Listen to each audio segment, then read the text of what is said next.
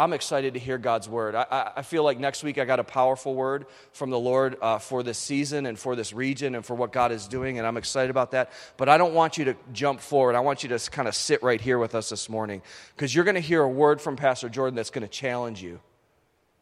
You're going to hear a word from the Lord from one of the most creative communicators that I've ever heard.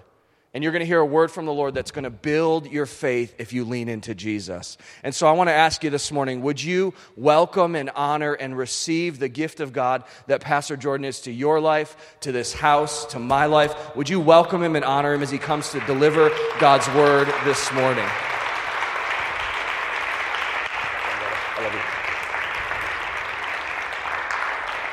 Thanks, guys. That was way too much hype, Pastor Josh. Way too much hype. Speaking of hype, I brought an assistant today because we're going to be, I'll be Josh Allen, you be Stefon Diggs. And we'll just, we're just going to win. That's what we do. No, I really brought an assistant on because it's an old magician's trick to bring someone else on stage to distract from the real magic. Does make sense? Anyways, back to reality. Um, so Pastor Josh calls me called me earlier this week to check on what I was going to speak about.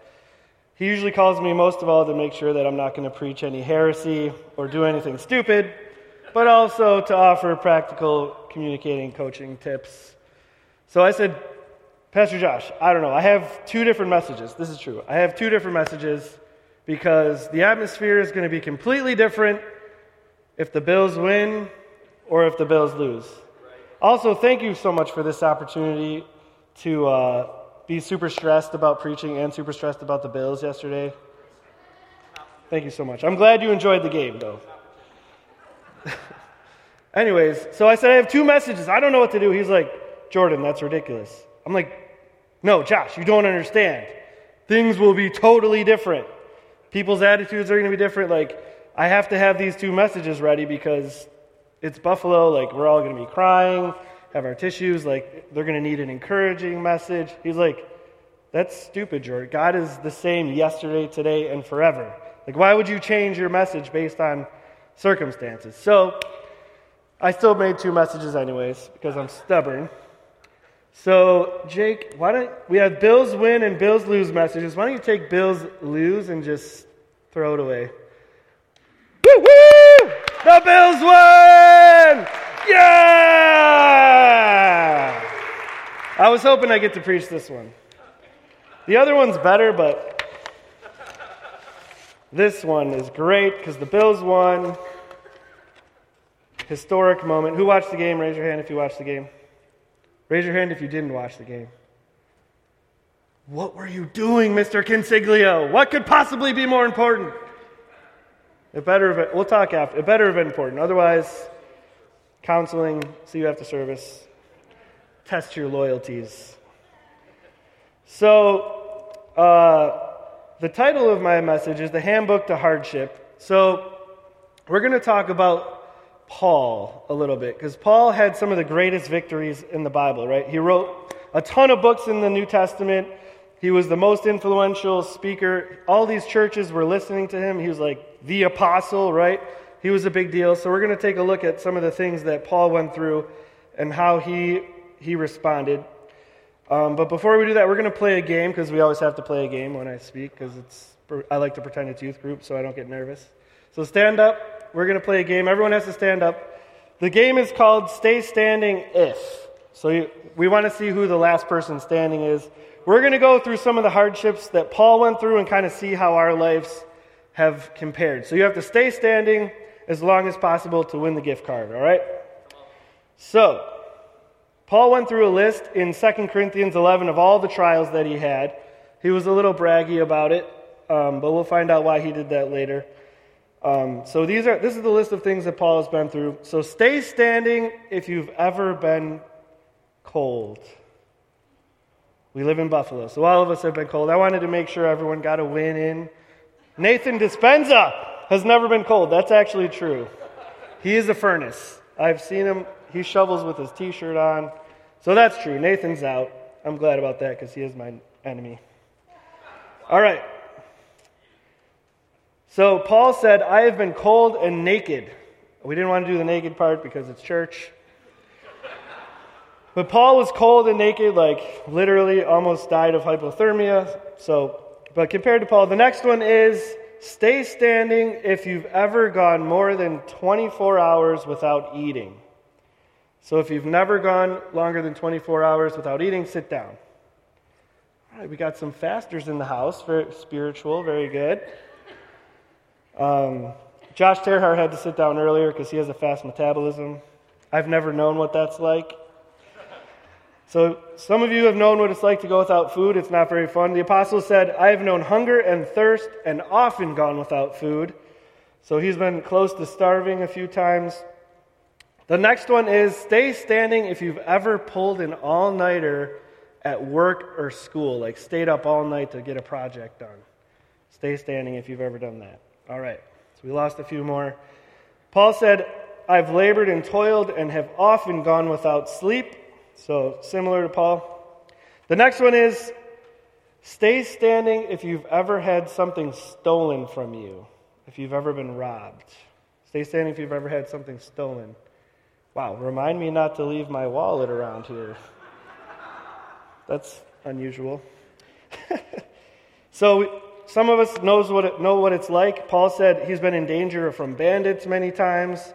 He's been robbed. All right, this next one we're not going to take a formal stance on corporal, corporal punishment, but stay standing if you've ever been spanked by your parents. No wonder all of you are such nice people now. So, if you've ever been spanked, Paul says, I have received from the Jews 40 lashes minus one. That's a lot of times. He says, he's five times, by the way, he's received the, the 39 lashes. That's intense. I am not going to say if I received the most spankings in my house, but it wasn't Josh. We'll just say that. Uh, stay standing if you've ever been on a cruise. A cruise ship. Stay standing if you've ever been on a cruise ship. Oh, we lost a lot more. We got some professional cruisers here. So Paul said he spent a day and night on the open sea. But I don't think it was on a cruise ship. I think it was on a pallet kind of like uh, Jack and Rose at the end of Titanic. So, anyways, we have a few cruisers here. We have a couple more. I think we'll lose a few more this time. Stay standing if you've ever had to move. You've ever moved in your life. All right? Still got a few standing. Paul said he constantly had to be on the move because he was in fear of his life. Uh, stay standing. Now, if you've had a if you have a brother, you'll probably stay standing for this. Stay standing if you've ever been hit with a bat or a stick. Most of us with brothers know what that's like. Lori was an only child, so she has not been beaten, so we'll take care of that after service. Uh, just kidding. All right, next one. Oh, yeah, Paul was beaten three times with rods. So we have, how many we have left? Three, four? We're doing good. Stay standing if you've ever been hit with a rock or a stone. Oh, Alexis definitely has brothers. Oh, no, that's Ebony. Oh, Ebony. That's sad. Whoever hit you with stones, I'm going to beat them up. All right. Stay standing. We'll probably lose more people. Stay standing if you've ever been in a boat accident. A boat accident. Like, I know Peter Young's been in a boat accident. My father in law has been in a few boat accidents. uh, all right. Is anyone still standing?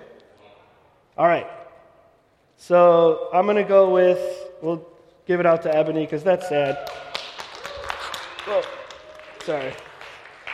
So the, the last one, which is the one that I really wanted to see, is stay standing if you've ever spent a night in jail. That would have been a little more exciting. That was the last one. So we've all been through hardships, but we found out that none of us have had the same amount of hardships as the Apostle Paul which is, which is a blessing because he had, he had an awesome life, but he also had some, some nasty things happen to him.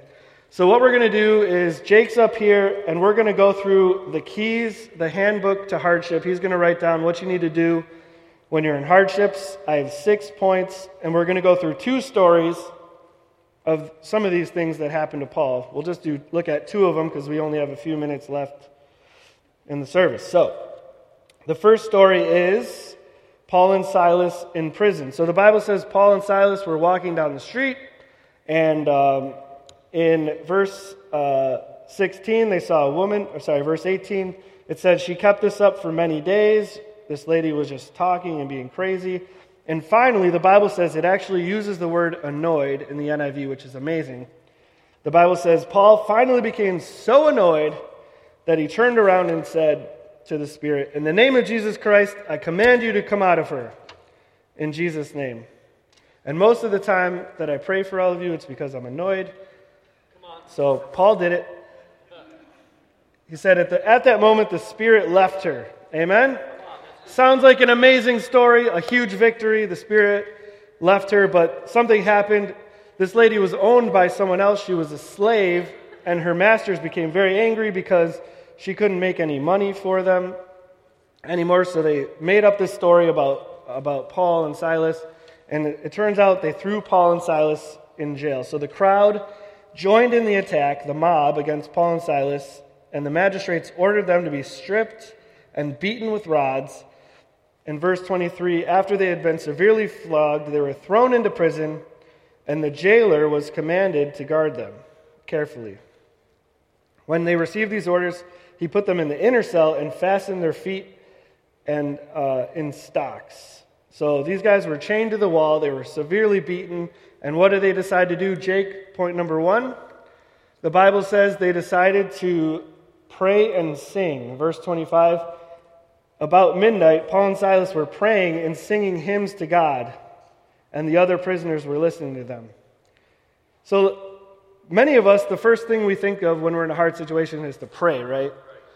But many of us don't think to sing and praise God when we're going through hard circumstances. But that's exactly what we need to be doing, right? So the crowd started listening, or the prisoners were listening to Paul and Silas sing, and let's find out what happened. Verse 26 Suddenly, there was a violent earthquake, and the foundations of the prison were shaken and at once the prison doors flew open and everyone's chains came loose. So this is amazing, huge victory. But at once the jailer woke up and he saw the prison doors were open and he drew his sword and he was about to kill himself because the prisoners had escaped. This is bad news for the prisoner, he would, or the, the prison guard. He would have been in huge trouble. Jim Mullen knows what I'm talking about. If all the prisoners got away, he'd be in big trouble. But then Paul shouted, don't harm yourself. We're all here. So Paul stayed there. He's like, wait a second. Don't kill yourself. It's okay. I'm still here. And verse 29 the jailer called for the lights to, to come on. He rushed in. He fell trembling before Paul and Silas, and he said, What must I do to be saved? In verse 31, they replied, Believe in the Lord Jesus, and you will be saved, you and your whole household. They spoke the word of the Lord to him and all the others in his house. And at the hour of the night, the jailer took them, washed their wounds, and immediately he and his whole household were baptized. Amen. What if Paul had left that situation? What if he ran away and was like, you know what, I got my victory, I got set free from jail? The story would have been over, right? But this jailer and his whole house were saved. So, number two is look for the opportunity. So, Jake can write opportunity down there. So many times we miss this, guys. We, get, we have a trial, a victory, and that's it. We don't, for ourselves, and we don't look at where the victory can be for someone else, even in our, even in our own suffering. When I was thinking about this, I thought about uh, Christina and I and the kids went on a camping trip to Jellystone. It's like a campground for kids. It's horrible. Don't ever do it. It's crowded. It's nasty. The pool's gross. But with that said, we were, I don't know what we were thinking. Violet was a newborn, maybe like six months old, and we're sleeping in a tent, and like it's a cramped campground, so the tents are all like right next to each other. And um, it's like one in the morning, and this, this couple is fighting and screaming at each other. They're having like a domestic disturbance, and so I'm like, okay, this needs to stop. So I got up and I was like, hey guys, would you mind keeping it down? So they're like, yeah, yeah, no problem. And Violet's waking up screaming. Like, it's a horrible idea. Don't camp with a newborn either. It, anyways, then the guy gets up at 2 a.m. and he's out there chopping wood at 2 a.m. right next to our tent. And I'm like, okay, now, now I'm really, really angry. But God's like, wait a second. There's an opportunity here. Long story short, I don't want to get into the whole story. But I went there, I ended up, both of them came out. We did marriage counseling. They decided on a plan on how they're going to work it out. And then both of them got saved around the fire. Like, how cool is that, right? Like, I could have got them kicked out of the campground easily. Easily, because they shouldn't have been doing that. Like, they were, some, they were drinking, like, the cops would have been called. But what's the opportunity, right? They both got saved and turned their hearts over to Jesus. And I'm not saying that to, to brag on myself, but every single, every single problem is an opportunity, people. We have to realize this. So Paul and Silas, they end up, uh, everything works out. Uh, they get released, and um, things are good, but they got that opportunity. So the next, the next thing that happens is one of Paul's shipwrecks. We're going to take a look at one of those. Um, Acts 27.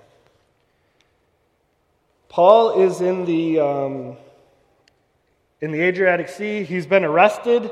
So Paul's arrested again, one of many times, and they're taking him on a ship uh, to get tried. And uh, Acts 27, verse 10, 10, Paul's like, Guys, I've seen this before. I've been through some things. I'm going to warn you. He says, our, voyage is going to be disastrous and bring great loss to the ship and cargo and our own lives. I don't think we should do this. It's a bad idea. It's winter in the, in the sea. Like, things, it's not good to sail in the wintertime. So, needless to say, things started getting bad. In verse 18, it said, We took such a violent battering from the storm. The next day, they began to throw the cargo overboard. On the third day, they threw the ship's tackle overboard. Verse 20, it said, The, the sun or star, and stars didn't appear for many days, and the storm, storm continued raging, and we finally gave up all hope of being saved. Verse 21, they went a long time without uh, having food. And Paul says, Men, you should have taken my advice. And so we don't want to rub it in when we're right about things. Like, I said the Bills were going to win, yeah. Like, don't rub it in um, when, when, you have, uh, when you're right about something. But here's what, here's what Paul did. He said in 22 I urge you to keep your courage, because not, not one of you will be lost, or the ship is going to be destroyed. He said, Last night an angel of God came to me and said, Do not be afraid. How cool is that? So these guys knew that the soldiers, there was over 200 of them, they, saw, they knew that Paul knew God. Paul comes up and said, Listen, an angel visited me. Don't be afraid. The soldiers were like, Yay, things are going to be okay. But then, so we have to put uh, number three don't be afraid or have courage, right? We want to have courage in these situations. Um, cry out to God, don't be afraid. This is all good. We hear this over and over in the Bible when angels visit. Uh, humans, always, first thing they say, don't be afraid. Whenever there's a trial, don't be afraid. It's, it's throughout the Bible. But then Paul says something that might have scared some of the soldiers. He said, Nevertheless, we're going to run aground on some island in verse 26. So now the soldier's like, Wait a second, you just said we're going to be okay, but he's like, But we're probably going to have to run aground and, and maybe have the ship break up and destroyed. So this is the fourth point, which isn't that fun, but it's be realistic. So many times Christians are like unrealistic about our situations. Like, you know, you might need surgery. You're like, no, I'm just going to keep pushing on. But, like, dude, if you just get your arm in a cast, it's going to be fine. Like, we need to be realistic about our, our situations. Sometimes our, uh, our political person that we want in office doesn't get in. We got to be realistic. Like, it might happen. It's okay. We have to be realistic. Don't be stupid and go down with the ship like Jack did at the end of Titanic if he didn't have to. There was plenty of room for Jack and Rose on the pallet. But Jack's like, Rose, I love you. I'm going to die. He didn't have to die. Be realistic. Stay on. Keep fighting. And here's, here's the big one, too. So, Paul, why did he go through all these things about all the trials that he went through in 2 Corinthians that we looked in earlier? Did he do it to brag? No, of course not. He did it because, number five, you need to share your victory. And so I, I literally wrote these words down share your victory. And God reminded me instantly that He's like, You don't do this. I'm like, Yeah, yeah of course I do. I'm a positive guy. I share things. He's like, No, I, this summer, my back was broken. Peter, Peter Young knows my back was literally broken. I had a piece of bone that was on my hitting my spine and my sciatica. It, my back was broken. I couldn't sit down. I was in 10 out of 10 pain, the most pain I've been in my whole life. I was on pain medication. Like, I had pretty much given up hope. But when those, those things happen, you remember to pray, right? Like, I prayed hard. I was in deep, deep distress. But I, to this day, I haven't shared that victory here or anywhere or on Facebook or wherever you would share things. I haven't said, right now to this day, I have zero back pain. I feel fantastic. Like God, God and the doctors and uh, Orthosports chiropractic literally healed me, guys. Like, this is huge. I haven't shared it. Why don't we share the things that God has done in our lives? He's healed our marriages before right? He's brought us out of our sin. I sin all the time. Like he's he's brought me out of that sin, but we don't share it. He's recovered our finances, right? He's restored our our homes. He's healed us from abuse. But we don't share it. We just keep that that victory for ourselves. And that's why Paul went through this list that looks super braggy. But we need to share this stuff. If we don't do it, it's all pointless, guys. We got to share share the victory. Let's go down, we're almost out of time, but let's go down to Ephesians 4:14. Actually, let's yeah, 4:14. Let's do 13.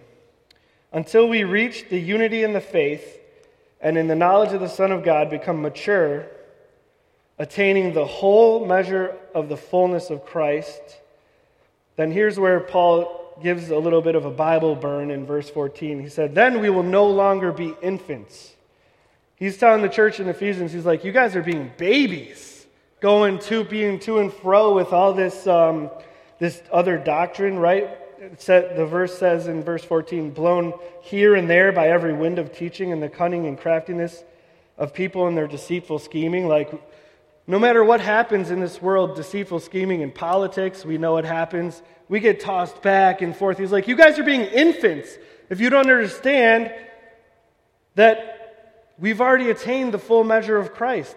It's already been done, guys. 1 John 19, 28 through 30 says, After this, Jesus, knowing all things were accomplished, did he just take care of some of our problems? Did he just cover some of our sins, guys? No. All things were accomplished that Scripture might be fulfilled. Later in verse 30, he says, When Jesus received the sour wine, he said, it is finished. There's nothing, there's nothing else we have to do. We can pray and sing, but it's finished, guys. That's the, the point is we win, right? The last point in the handbook to hardship is we win. If you know that you win in the end, like if I knew the Bills were going to win last night, I wouldn't have bit off all my fingernails. For real. But we know in this story, in the journey of our lives, we know that we win in the end because He wins, guys. Amen. My wife thinks I'm a little insane because how many of you been on the airplane when there's a little bit of turbulence? And your drink starts spilling a little bit? Like I'm the weirdo that starts smiling. I love turbulence. And you guys might think I'm crazy, but I think you're crazy if you don't think like this a little bit because if that plane goes down, where are we going to go? We're going to be at the feet of Jesus in heaven also, going down in a plane is a pretty quick way to go, which is kind of sick, but it's an easy way to go. I have super good life insurance. Christina's cute. She'll meet someone else. But seriously, if you believe that God is good, you know He's going to take care of your family. That's right. That's right. If you don't, if these like trials don't excite you sometimes, like maybe you're not thinking the way that we need to be thinking. Maybe you don't really know that we win in the end. Are you really believing what Jesus talked about when he said it's finished? That it's all been taken? It's done, guys. Let's look at Hebrews 9 24 through 28. It said, Christ did not enter the sanctuary made with human hands. That was only a copy of the true one. He entered heaven itself, now to appear for us in God's presence. Nor did he enter heaven to offer himself again and again and again. How many times did God have to save us from our sins? One time. We're the ones who keep having to go back and back and keep messing up, guys. He did it once. The way that the high priest enters the holy place year after year, that's like we do, guys. We keep going back over and over and over again. Oh, God, am I going to make it? Am I going to get through this? That's what we do, guys, but that's not what he does. Christ would have, in verse 26, Christ would have had to suffer many times, the Bible says, if we, kept, if we keep acting like that. But he appeared once for all the communi- accumulation of the ages to do away with sin and the sacrifice of himself. How many times did Jesus do it? Once. Verse 27, this is huge. Just as people are destined to die once, and after that to face judgment, so Christ sacrificed once to take away the sins of many. He's going to come back for a second time, guys, but he's not going to come back to have to deal with sin again and, and how we mess up. He's going to come back to bring the salvation to those who are waiting for him, to bring the victory, to bring number six. The victory's coming. We don't have to worry about it. And here's, here's the, the thing Did Paul ascend peacefully into heaven when he died on a chariot? I think only one, one other person did that. Paul got his head chopped off, most likely. Do you think he was worried about it while he was getting his head chopped off? I don't think so. I mean, maybe he wasn't as crazy as I am, but I think he was because he knew he had the victory. Most of the other disciples, a lot of them were crucified. A lot of them died way worse deaths than Paul did by getting his head chopped off. But Paul was not worried about it, guys, in my opinion. 1 Corinthians 15 26. The last enemy to be destroyed is death, for he's put everything under his feet. He didn't put some of our problems under his feet, he didn't put some of our sins under his feet. Everything is under his feet. This is the best, this is the best verse. 1 Corinthians 15, 54 through 58. If you guys don't get anything out of this message, listen to this one. When the perishable has been clothed with the imperishable, and the mortal with immortality, then saying it is written will come true. Death has been swallowed up in victory. Amen? Our problems has been swallowed in his victory. 55 O death where is your victory and this is this is the big part guys O death where is your sting when our if our country guys gets dark and our political views don't happen and we get persecuted as a church guess what happens the church grows guys all throughout history the church grows in persecution the time when the church dies is usually when the government like Rome did right they took over they took Christianity upon themselves and instituted it as a theology for the country. What happened? The Dark Ages came, right? But when the church is persecuted, guys, the church grows. We know we have the victory. But here's, here's the crazy part this playbook, guys, is the same playbook for hardship as it is for the good times. So we don't really need two, two handbooks, guys. In victory, you, can, you pray and sing and you rejoice in victory. In victory, you look for the opportunities, right? When God gives you a bunch of money, you give it away, right, Paul? Courage. You have courage. You're pumped up. You're realistic. You don't think, hey, this victory might not happen forever, but while it is, I'm going to be rejoicing and singing and, and blessing other people. Sharing the victory, it's the same thing. When we have the good times, when the Bills are winning, guys, we share in the victory, right? Number six, either way, in hard times and good times, we know the end, we win. It's time for us to stop being tossed back and forth. Last verse, 58. Therefore, my dear brothers and sisters, stand firm, let nothing move you. Let nothing move you, guys, because God is good. He's on the throne. He's already won. He's already bled for our sins. I mess up so much. He's already done it, guys. So I just want to encourage you today take this stuff to heart. We don't have to worry about anything. Nothing can happen to us that God is not in control of and is not sovereign over. And Pastor Josh is coming over to, to close the service for us. Let's give it up to the Lord. Let's, let's thank